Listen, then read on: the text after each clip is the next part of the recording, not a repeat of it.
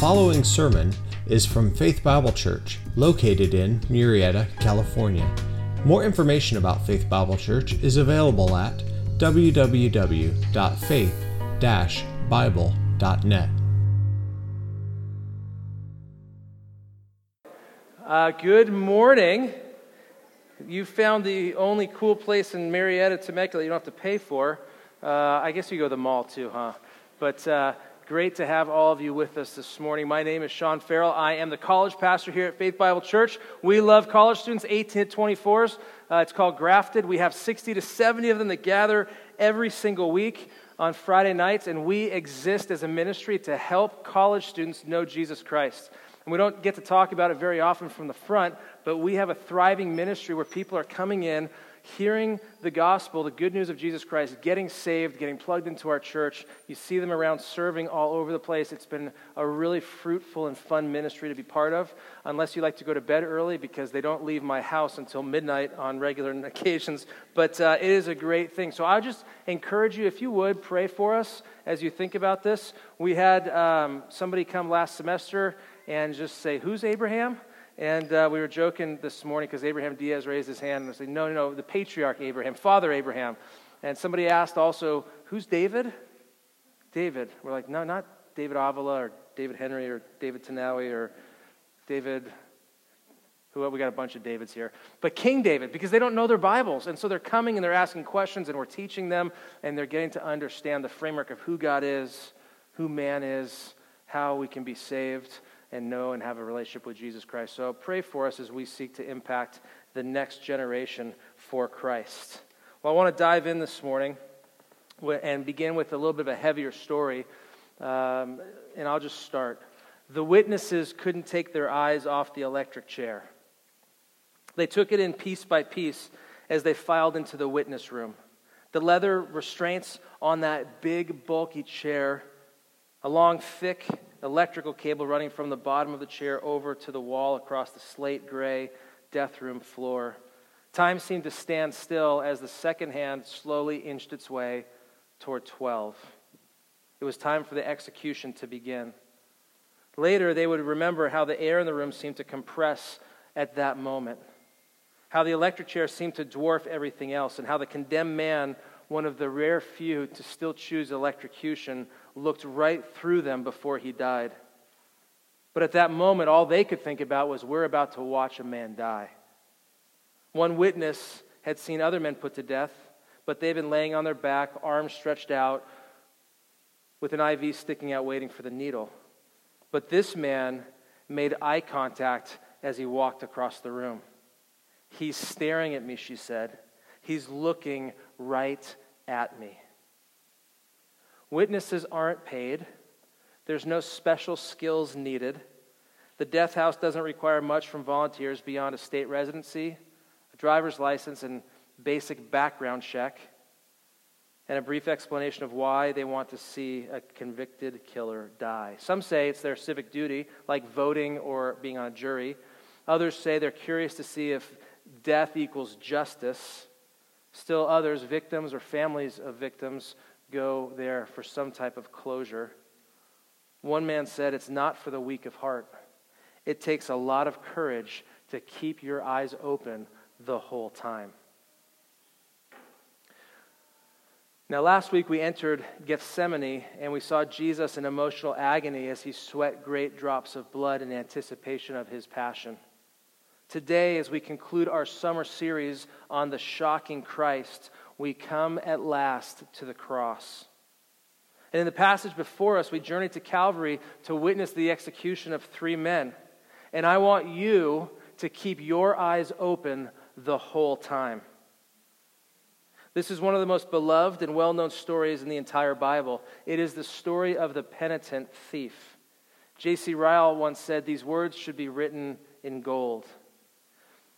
It is a story of hope, a story of mercy. It is a story of salvation. And here we will see that no one is beyond forgiveness and no one is past the grace of God. The point of the story is to show us that God is in the business of saving lost sinners. And if you listen closely enough this morning and pay enough attention, I guarantee that you will find yourself somewhere in this story. You'll be encouraged, challenged, and called into action to worship Christ as Savior and Lord. And if I could sum up this entire message in just one simple phrase, Jesus Christ is mighty to save. Jesus Christ is mighty to save. If you would, open your Bibles to Luke chapter twenty-three, and we're going to be looking at verses thirty-nine through forty-three, but we're going to back up to get a little context of what's going on here and start reading in verse thirty-two. Luke twenty-three, verse thirty-two.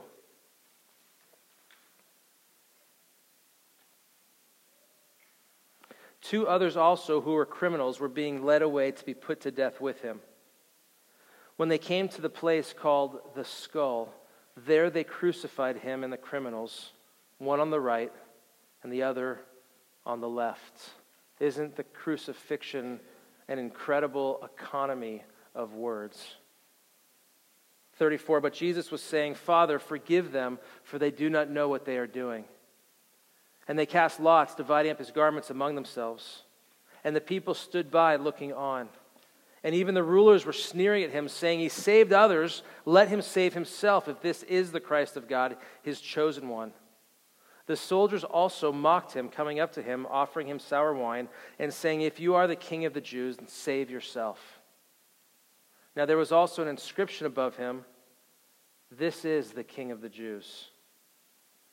One of the criminals who were hanged there was hurling abuse at him, saying, Are you not the Christ? Save yourself and us. But the other, the other answered and rebuking him, said, Do you not even fear God, since you are under the same sentence of condemnation? And we indeed are suffering justly, for we are receiving what we deserve for our deeds. But this man has done nothing wrong. And he was saying, Jesus, remember me when you come in your kingdom. And he said, Truly, I say to you, today you shall be with me in paradise. As we work our way through this text, I'd like to take an in-depth look at each of the three men who are being executed. We will, in a sense, be witnesses of their execution. We'll walk through this and you'll understand the outline as it unfolds. Let's look first at the man on the left. We're going to call him the humble repenter. The man on the left, the humble repenter. The text describes this man, if you look back up in verse thirty-two, as a criminal. Now, in the original language, this is one who uses violence to openly rob. This is not the cat burglar that you watch on Netflix who sneaks in with some dedicated, mechanical, technological plan, gets into the house, steals grandmother's pearls, and is gone before you return. This is the man who breaks in, takes what he wants, and kills anybody who gets in the way. The Bible doesn't record his crime, but we know that it's serious based on what? We know that the crime is serious based on the... The, the punishment, the sentence, correct? Yeah, so if the sentence is execution, the penalty, or the, or the crime must be pretty bad. Now, the death penalty was established by God, Genesis nine six. It says, whoever sheds man's blood, by man his blood shall be shed, for in the image of God he made man. And capital punishment, as we call it today, has consequently been adopted by every uh, civilization and society present, um, even to the present day. And although it's taken many forms in terms of the specifics of how it's carried out, there remains a single common denominator. The death penalty is reserved for the worst criminals who commit the worst crimes. You may have heard just over a week ago uh, on Saturday morning that the U S military performed a precision counterterrorism operation in Afghanistan target, targeting Al-Zawahiri, who was one of the chiefs of the Al-Qaeda network. He was the mastermind of the nine eleven attacks in New York City, or one of the masterminds. He and Bin Laden had a signed declaration, a fatwa that said, quote, the judgment to kill and fight Americans and their allies, whether civilians or military, is an obligation for every Muslim, end quote. And their declaration of jihad led to the bombing of multiple U S embassies, the U S S Cole, and eventually to nine eleven. And after Bin Laden was killed, Al-Zawahiri assumed control of the Al-Qaeda network. And so last week, President Biden ordered, ordered an unmanned airstrike in which a drone flew in, fired two Hellfire missiles into his house, and there was one casualty at the end of the day, and it was Al-Zawahiri. The story made headlines last week. Maybe you saw it and didn't think much about it. Feels like that was a long time ago, kind of a speed bump. Um, but we didn't see a whole lot of disagreement from the media on this, did we? There's a lot of argument about capital punishment in our society, but when you take somebody like this, most Americans see this as justice. This man devised, accomplished horrific acts of murder and destruction, and he deserves what he got. In other words, the penalty fits the crime. And most people would rather see this mass murdering extremist dead than alive, and are only satisfied when his memory is wiped from the earth. And I would argue that the man in Luke twenty-three is really no different. He too had perpetrated crimes against the innocent. He was likely an extremist, a zealot, and was part of Barabbas' crew. They were insurrectionists against Rome. Did you notice there was three criminals and three crosses? The, the cross in the middle was supposed to be Barabbas, but he was released and Christ was placed there instead. In, in any case, the court ruled, the court ruled that the only punishment that fits this man's crime was to nail him to a cross so that he could no longer hurt others. And so this wretched man hangs there carrying out his sentence. And up till this point in the story, there's really nothing special, is there? People commit crimes and are punished all the time. He's getting what he deserved. This is where his sin and his decisions in life had taken him. The outcome of a life that was lived in rejection to God, this is the penalty and the price of his sin. I think we understand that here as well. You too have felt the bitter sting of sin. You've suffered the consequences of bad choices and decisions in your past. Wasted opportunity, living in regret and in pain, you bear the scars of a life lived pursuing the wrong things. Seemingly, this man would enter eternity with his fist in God's face, re- rebellious to the end. Alongside the religious leaders and the soldiers, he joins the mockery of Jesus. In thirty-five, they're sneering at him, saying, "Let him save himself if this is the Christ, his chosen one." Jesus tells us in Excuse me, Matthew tells us in his gospel that it was both thieves who were insulting him. In Luke, we only have one. It says there in twenty-seven forty-four of Matthew, the robbers who had been crucified with him were both hurling insults along with the leaders, along with everybody else. And so even in death, this man is defiant. And if ever there was a soul teetering on the brink of hell, this was it. If ever there was a helpless and hopeless case, one that seemed a lost cause, it was this man. Ruined by sin, now nailed to a cross, his hours are numbered, and there was but one step between him and eternity.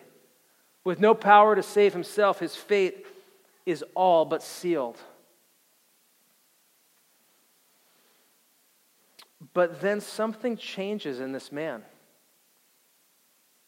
There's no outward sign of it, other than the fact that he grows quiet and no longer rails against Jesus. And the scripture doesn't tell us what this is, but there's an internal change that's taking place. We don't know what the catalyst is for this change, but perhaps it's in response to Jesus' prayer, "Father, forgive them." But I would tell you that there are two words that is describing what's happening in this man's heart. Sovereign grace. This is the story of his conversion.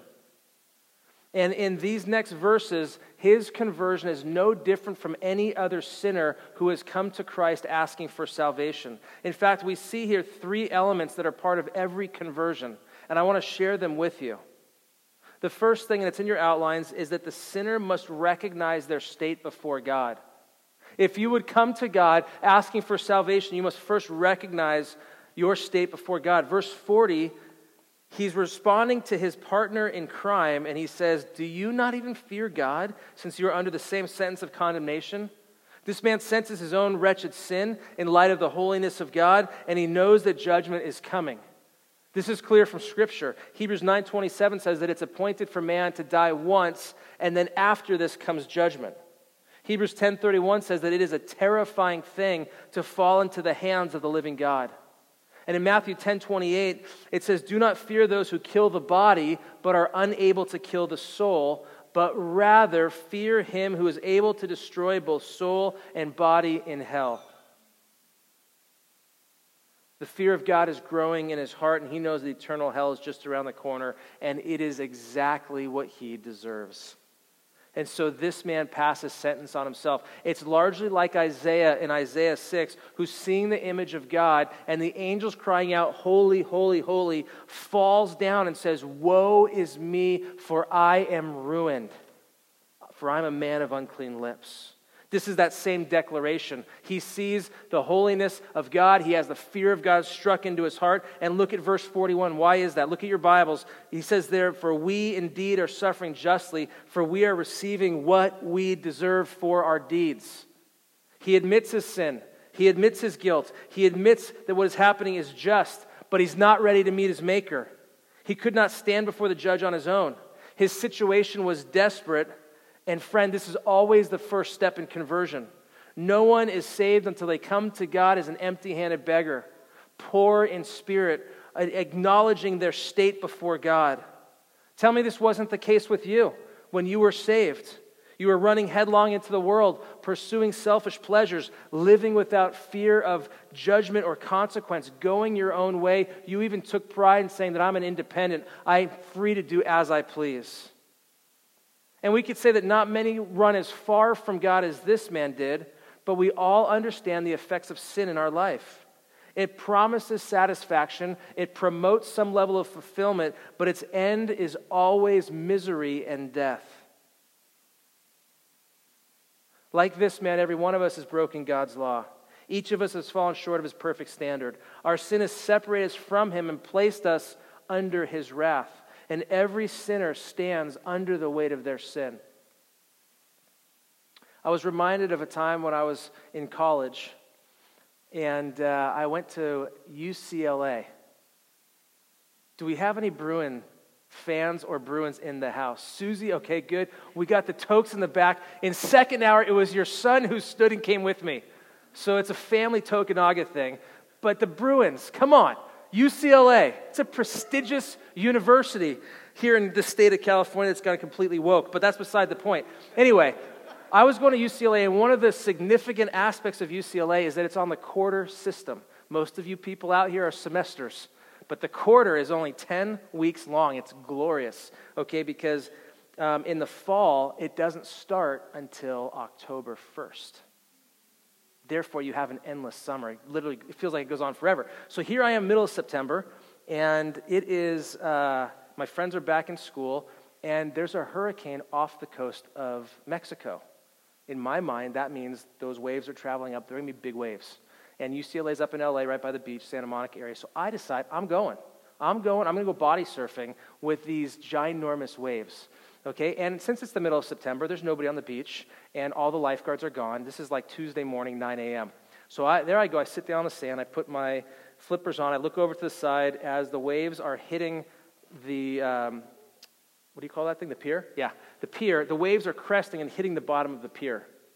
These are big waves. So I swim out there, and I made two mistakes that day. The first was not listening to my girlfriend at the time, Tracy, who's now my wife, who said, "Don't get in the water." The second was not um, being smart enough to observe the mother-in-law set that was coming in. You know the mother-in-law set? That large cantankerous wave that comes in once in a while, destroying everything in its path as it, as it surfaces. And so I'm there floating, looking, and here comes this big, large set coming down. And I realize this is trouble because I'm at U C L A, very intelligent, so I thought in the books. And I'm doing the mental calculation of the distance between me and where that wave was going to be and whether I could get there before it broke, and realized I'm not going to make it. So I put my head down and I started swimming anyway. My best Michael Phelps, I'm going for it. And I got to that wave right as it was cresting the break, and I came through it like this and shot out the other side, much like Ariel in, uh, right, in uh, Little Mermaid on the rock. That was me. Deep breath. And then it felt like these little gremlin hands grabbed my feet and my ankles, and the power of that wave as it broke behind me grabbed me and swirled and pulled me back down into the depths. and I was pressed down to the floor of the ocean. I was on my knees. It was dark, swirling pressure from every single direction, the sand hitting me as it went around, and I was trapped on my knees. I didn't have the strength. I could not push up and get back to the surface. I was, not for the first time in my life, but because I've had a few near-death experiences, I could tell you about them later, mostly caused by my own stupidity, but this was one of those moments where in, in that framework, I'm thinking, this is potentially game-ending. Uh, and I'm just there starting to lose hope, feeling under the control of this wave. Uh, I was legitimately fearing for my life, but then in a moment, I was able to get my knee to the ground and then push off back to the surface, take one deep breath before the next wave just crushed me, and that happened three or four times, and I did not make it out by much. Here's the, but I did survive, okay, so there you go, that's, okay. Uh, but I'd like to draw a comparison. Um, in the same way that I was held under that wave, each one of us is under the judgment of God, held there by our sin. We we have chosen to go our own way, and the pressing force of sin and the the impending judgment of God holds us against our will. Apart from Christ, we are helpless, hopeless, and have no chance of saving ourselves. Unlike my situation, where I was able to do it on my own, there is no escape because God is an impartial judge, and he holds every man and woman equally guilty before him because of their sin. And if you look back one more time at verse forty-one, this is it very clearly. We are receiving what we deserve for our deeds. This is right and just. The sinner must first recognize their state before God. It's always the first step in conversion. The second there is that the sinner must see Christ rightly. The sinner must see Christ rightly. Let's keep moving in the text. This man has had an amazing Christology. For what little knowledge he has, he sees Christ rightly. In verse forty-one, he says, "This man has done nothing wrong," declaring the innocence and sinlessness of Christ. In Matthew twenty-seven four, Judas says, "I have betrayed innocent blood." In John nineteen four, Pilate testified, "I find no fault in him." And God opens the eyes of this robber to see the faultlessness of the Son of God. But that's not all. Look back at verse forty-two. He said, "Jesus, remember me when you come in your kingdom." Who is he saying that Jesus is? Let me give you a hint. Who has their own kingdoms? Kings have their own kingdoms. And yet, if you think about that scene, all outward appearances would deny the kingship of Jesus Christ, right? This king was not seated on a throne. He was nailed to a cross. Instead of wearing a royal crown, he's wearing a crown of thorns. Instead of being waited upon by servants, he was in the company of criminals. Instead of having an army to command, he had only mockers to ridicule. This man was bloody, bruised, had his beard plucked out, was covered with the spit of others, hanging naked, shamefully exposed for all to see. There is no appearance of royalty, nothing that would indicate his right to the throne, no one fighting for him. He's there alone by himself. The disciples who were cowering off in the distance had seen Jesus walk on water. This man only saw him walk to Calvary, stumbling as he carried his own cross. The disciples were there when he took five loaves of bread from a young boy and divided them, splitting them with his hands, breaking and multiplying them until they fed five thousand. This man sees those same hands, only they're nailed to a cross. The disciples were eyewitnesses at his transfiguration when Jesus peeled back his flesh, revealing his very deity. This man sees only a condemned criminal hanging on a cross. They saw him raise the dead. This man sees someone who will soon be in his own grave. There is no scepter, no crown, no throne, no outward side of a kingdom, only above his head a little placard that read, "This is the King of the Jews," in three languages. And yet, even with all of this, this thief declares that Jesus is the Messiah, the coming King of Israel. How, how does this happen? This, this is not a human effort. It is divine intervention. This is Ephesians two, if you know that passage, where it says that we were born in sin. We are under the condemnation of death. We are um, children of wrath. You know that passage? That we are dead in our sins, that whole thing. And you get to verse four, and it says, "But God." This is his but God moment when God comes down, shows him the holiness of God, shows him his own sin, recognizes and shows him the Savior in Jesus Christ, and his eyes open and he sees it. This is an amazing moment for this man. It is sovereign grace.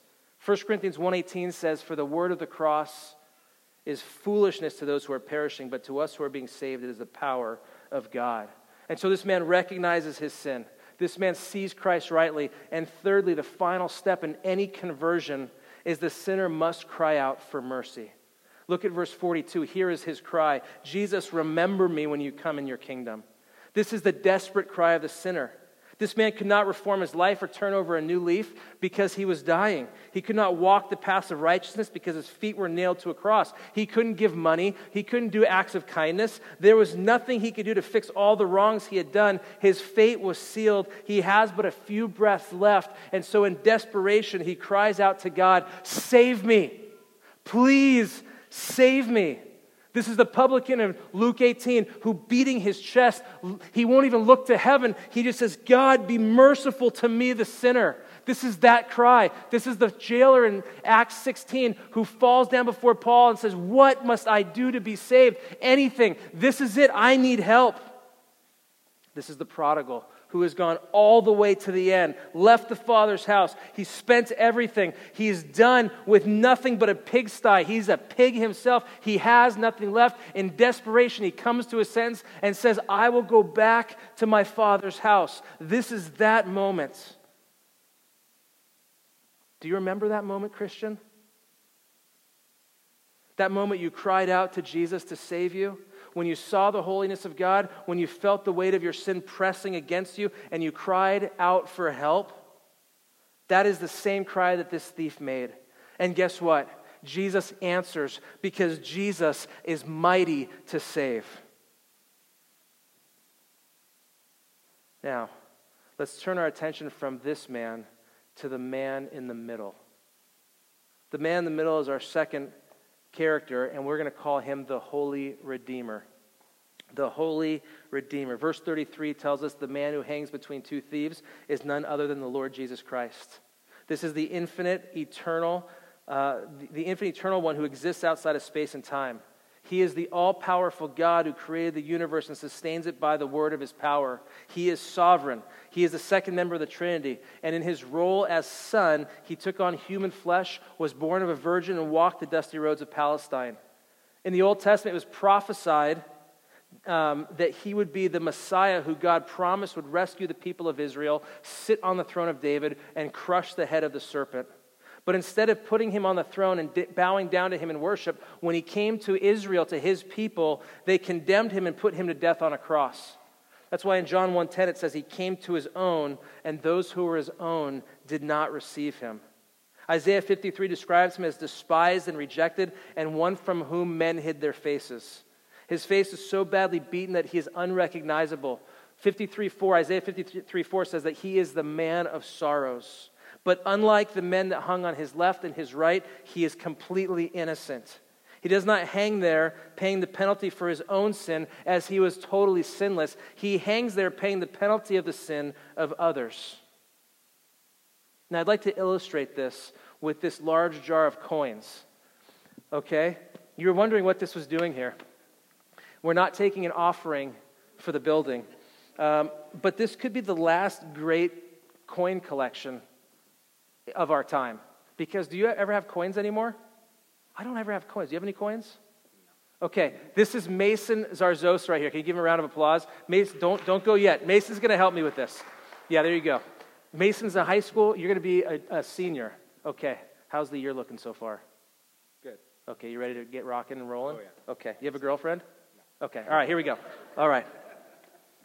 Um, this is a little bit of a rudimentary illustration. But if you would, uh, humor me, because I think the picture will help us. Let's envision that, don't lift it yet because it's really heavy. This thing's a beast. Let's envision that each one of the coins in here represents a human soul, a person, a son or daughter of Adam who's under the, um, the curse. Each one of us has broken God's law, and we stand condemned before a holy judge. Got it? That's the picture. Anybody here born in nineteen ninety? Rock. Raquel, for those of you who don't know her. Good. We're going to put you in the rock. Um, nineteen eighty-four. Okay, in the back, the Novaks are in the house. Good. Um, we got a lot here. I can't do too many more. Oh, nineteen ninety-four. Oh, a couple right over here. Perfect. So each one of these represents not just a person in the room, but we'll say all of humanity. So go ahead and pick that thing up, Mason. And what we're going to illustrate here is that this is, okay, don't break your back. We're going to illustrate here is that this is um, Jesus bearing the weight of the sin of this world. God treated Jesus as if he had committed every sin ever committed by every believer that has ever lived. That thing's heavy, isn't it? Jesus on the cross is experiencing an eternal, an eternity of hell that was meant for us as he hangs. He is suffering in a way that's beyond understanding. The night before in the garden, he prayed, "Let this cup pass from me," experiencing the full, furious, unmitigated wrath of eternal God. He bears the full weight of sin. He is suffering physically, emotionally, and spiritually in a way that is unmeasurable. And while he's hanging there, and he's experiencing the full weight of the wrath of God and paying for the price of sin, struggling as he is, he hears a voice from the side of him. It's the voice of this thief. And the thief is saying, "Jesus, remember me." And in that moment, there is one more. In that moment, Jesus looks, and in an act of mercy, in his greatest pain and suffering, he adds him in, and he pays the price. You can put that down. All right, and he's out.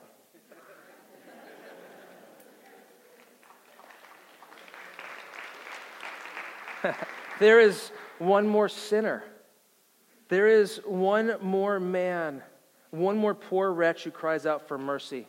We don't know this man's name, but I guarantee you Jesus did, because he has a book. It's called the Lamb's Book of Life, and he has written every name in it before the foundation of the world. And you can be sure that Jesus, when he heard the cry for mercy, knew that's one of mine. Jesus, remember me, and the Savior grants his request.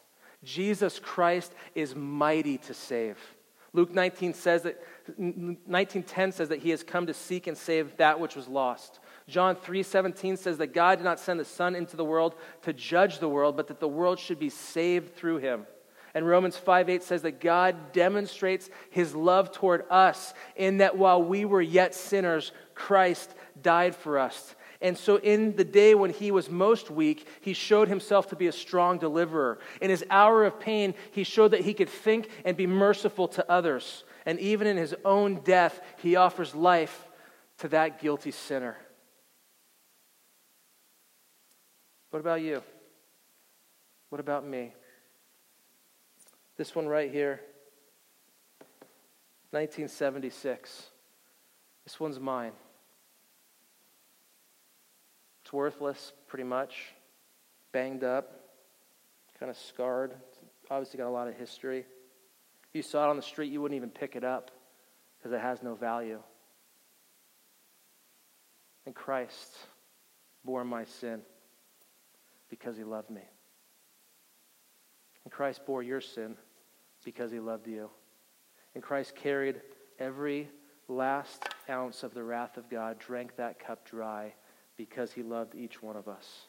And he didn't stop until all sin was paid for. And this man comes asking, begging for mercy.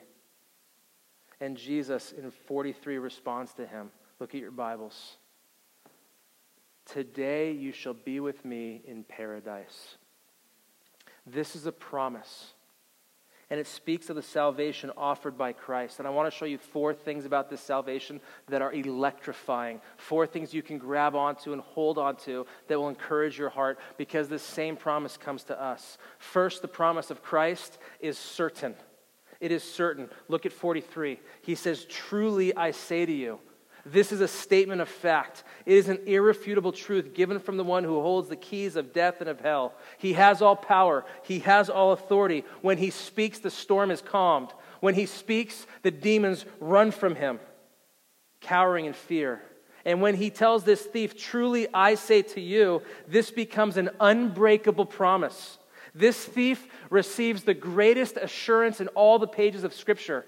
J C. Ryle says, start in Genesis one, go to Revelation twenty-two. Look for another promise and another level of assurance this great. This man hanging there got the best promise in all the Scripture.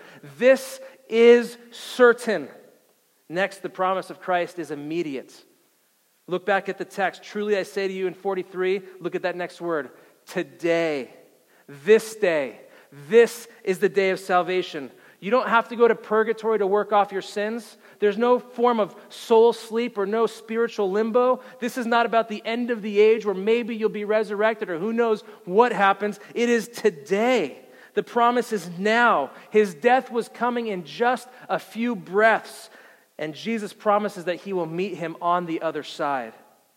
This man knew the Passover was coming, and as such, before the sun went down, they would come with the Sabbath and Passover, and they would take a large sledgehammer, and they would break his legs so that he would not be able to lift himself up to breathe any longer. He was tasting death. It was right there. And so these words of Jesus speak comfort to him in his greatest time of need. It is today. It is this day, immediately. And so the promise of Christ is certain. The promise of Christ is immediate. The promise of Christ, thirdly, is intimate.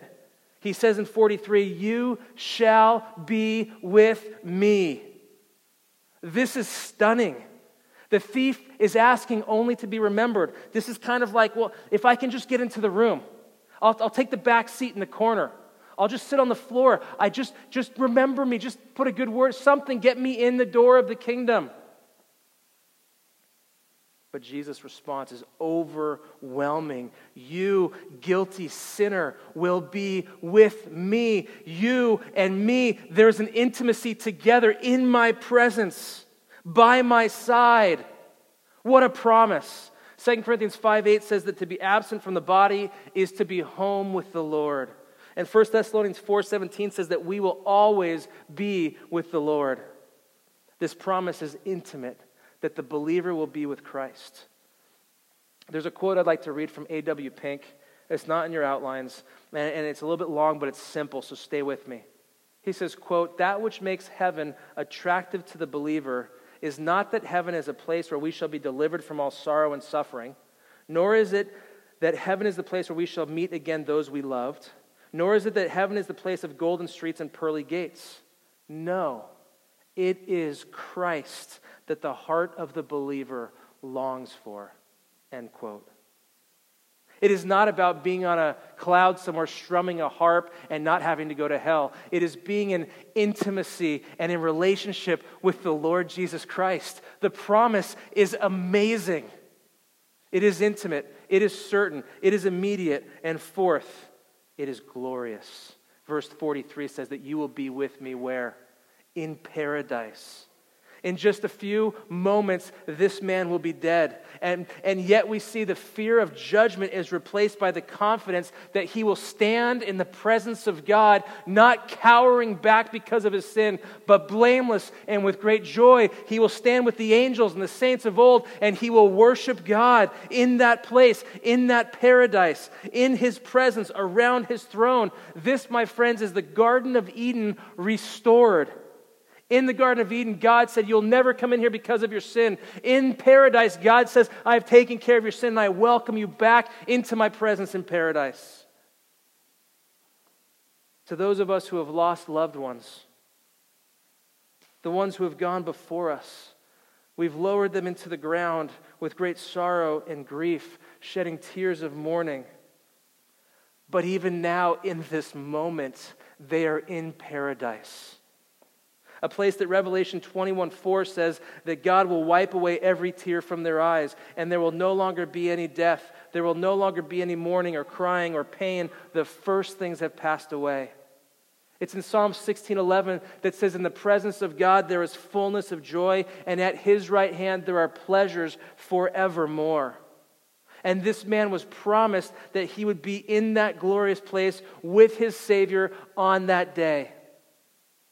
For those in the room who are older saints, just before he died, I talked to my wife's grandfather who said, Shawn, it's been a long rope, but I'm hanging on to the very end. He was in his nineties.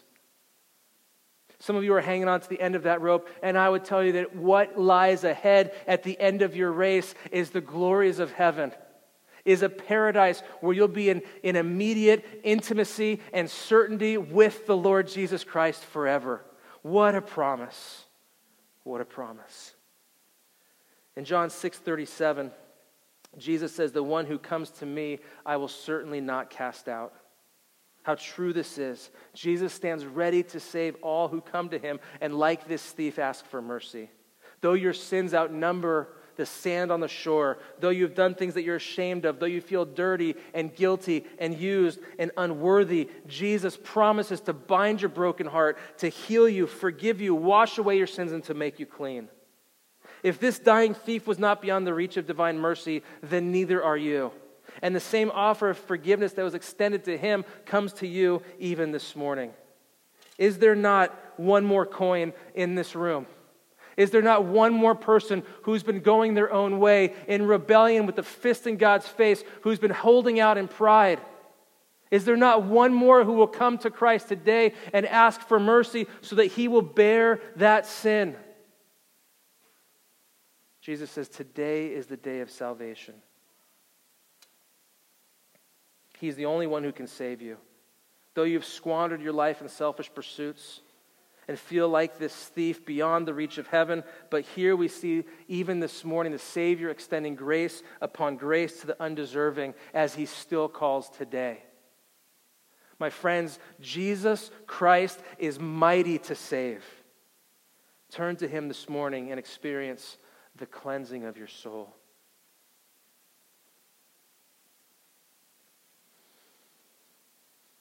I think it'd be great if we could end the message right there. Seeing the greatness of our Savior, seeing the willingness of this man to turn, makes great bookends, doesn't it? But alas, there is one more character, one more man. He's often neglected. Let's turn our attention to him. We'll call him the man on the right. He is the hardened rejecter. The hardened rejecter. Verse thirty-three tells us there was another thief who was being executed that day. He too would pay for his crimes with his life. He too had committed the same violent acts as this other man. He witnessed the same things that the other thief saw. He was there to see all that had happened. He had equal access to the Savior. He heard Jesus say, "Father, forgive them, for they know not what they do." He also could read the inscription above Christ that said, "This is the King of the Jews." Both washed as Jesus graciously gave his life for the sins of the world. But only one cried out for mercy. And if we learn one thing from this man, let it be this. While some are saved in the hour of death, others are not. You may say, "Why should I be afraid? The first thief was saved." I answer, that is true, but look again. The other thief was lost. In this room, there are husbands and wives who sit every week under the teaching of God's word, hear the same messages, expose the same truth, but only one acts upon them. In this room, there are brothers and sisters who have attended the same church all their lives, same youth groups, same camps, all the same experience. But only one chooses to follow the Savior. There are fathers and sons and friends and mothers and daughters and all sorts of people with equal opportunity, and yet only one responds in humble repentance to the Savior. Matthew Henry said, "One thief was saved that we not despair, but the other thief was lost that we may not presume." This man lived rejecting God, and he died the same way. As he lived, so he died. Reject God in life, and you'll reject him in death. I think it's interesting if you look back at this text. Both thieves asked Jesus for salvation. One in humble repentance said, "Remember me in your kingdom." It was true. The other thief, we just breezed across when we read, was mocking but saying, "Come on, Jesus, get me down too. If you really are this God, then let's go, get us off this cross." He's asking for salvation on his own terms, in his own timing. Having lived his own way, even in death, he's unwilling to empty himself. And so he says, I'll have it my way. And that's not the case. As you live, so you will die. Reject God in life, you'll reject God in death. Do not continue to sin willingly, thinking it's okay, I won't go to hell. I'll fix this at some point. If you push spiritual things out of your mind, I don't want to deal with this now. I'm just in high school, college. I want to have fun. I want to experience this world. I'll get to that later. Maybe down the road you get married, you have kids, you have a career. It's always next. I'll get serious about God next. Don't worry, I'll take care of that. I will fix that. I'm not going to go to the grave until I've dealt and made, been ready to meet my Maker. But my friends, this is madness. You have not been promised even tomorrow. Why would you trifle with your undying, immortal soul? Do not wait. The longer that you push God away, the harder it is to come back. Hebrews three, verse twelve says, take care, brethren, that there not be in any one of you an unbelieving, evil heart that falls away from the living God, but encourage one another day after day, as long as it is still called today, so that none of you will be hardened by the deceitfulness of sin. While it is still called today, there is still hope. But I'll tell you this, the same sun that melts the wax hardens the clay. The same sun that melted this man's heart into forgiveness is the same truth that if you reject it will harden you against the Savior. Be cautious. If you were wise, you would put off nothing that concerns your soul. Think of this man. He was there. He saw Jesus die. He had the opportunity to repent. But now, in this moment, he is in hell in full eternal regret.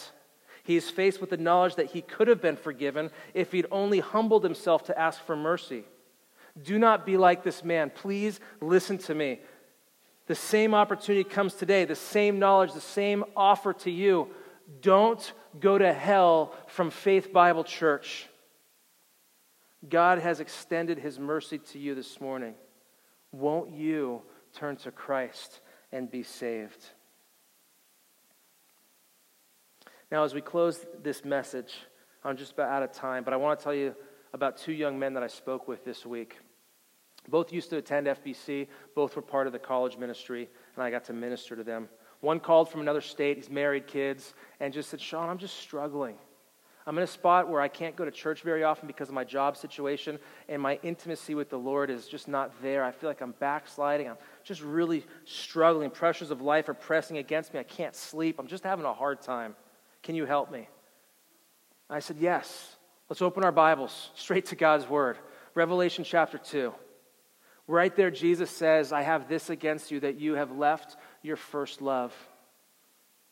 I said, my friend, you have abandoned that love and are, you're pursuing these other things. And Jesus' res- response is simple. Remember from where you have fallen, repent, and do the deeds you did at first. Remember, repent, and return. And we talked through it. I got to encourage him to say, the issue is your heart and your intimacy with Christ. Go back, confess your sin, and find that relationship um, rebirthed, as it were. We prayed together, and then he got off the phone committing to do those things. The other was a young man that I ran into on the street in Temecula. He was walking, and uh, he's in between halfway houses. I recognized him. I turned around. I said, hey, man, you need a ride? He didn't have shoes on. Um, yeah, sure, I, I'm trying to go over to this place, and he tried to explain to me that life was going pretty well, things were working out, and I asked him, hey, how's uh, how's your relationship with the Lord? I still believe in God, Shawn, but I don't believe in Jesus. Every time I think about him or I try to do something, we're like this. So I'm not pursuing God in any way right now. We parted ways, and this time I prayed as I drove by myself that God would work in his heart. The question I want to ask you here at the end of this Shocking Jesus series is, what will you do with this Jesus? You've seen two responses of these thieves. You see two responses in the men that I talked to. What will you do now that you've seen the person and the work of Jesus Christ? If you call him Savior and Lord, then the response is to worship. The response is to turn from those sins and to follow harder after him. But I, I want to give you one more thing, because oftentimes in a message like this, we're under the heavy weight of sin, still feeling like Jesus is on that cross. But my friends, he has paid the full penalty. It is done. You walk out of this room in freedom, living in the liberty of Jesus Christ. He paid for your sin. He loves you, and now you walk almost as if you're floating, because the sin isn't there anymore. And you live to worship and to love him. And now you say, out of an act of gratitude for what he did to me, I put my life on the altar and I sacrifice all that I am for him. This is my gift back. Take these humble, stained hands, Lord, and use them. But we walk out in the grace and the mercy and the love of Christ, knowing that we're free and we have the hope of heaven. It is certain, it is immediate, it is intimate, and it is glorious, and we will be with him. Live in light of that reality, my friends. But if, on the other side, you're not a Christian and you still feel the weight of your sin, you're still this coin hanging out there, Jesus is mighty to save. Don't leave this room until you have put your faith in the Lord Jesus Christ. Matthew eleven twenty-eight, I close with this. Come to me, all who are weary and heavy laden, and I will give you rest. Take my yoke upon you and learn from me, for I am gentle and humble in heart, and you will find rest for your souls, for my yoke is easy and my burden is light. What a truth. What a Savior. Father, we're so grateful to be in your presence this morning, to see the work of the Lord Jesus Christ on our behalf. And so, as your children who have been bought by his blood, we just want to say thank you. Thank you for saving us. Thank you for redeeming us. Thank you for paying the penalty for our sin. Thank you that when we were lost and desperate, you came chasing after us. And now as those who can stand before you holy and blameless, not by our works, but because of what Christ has done, we want to sing. We want to give you our very lives, and we admit and acknowledge once more that it's not our effort and nothing we can do to earn our place with you, but it's all in Christ. Thank you so much for the salvation you've given us. We say all these things in Jesus' name. Amen.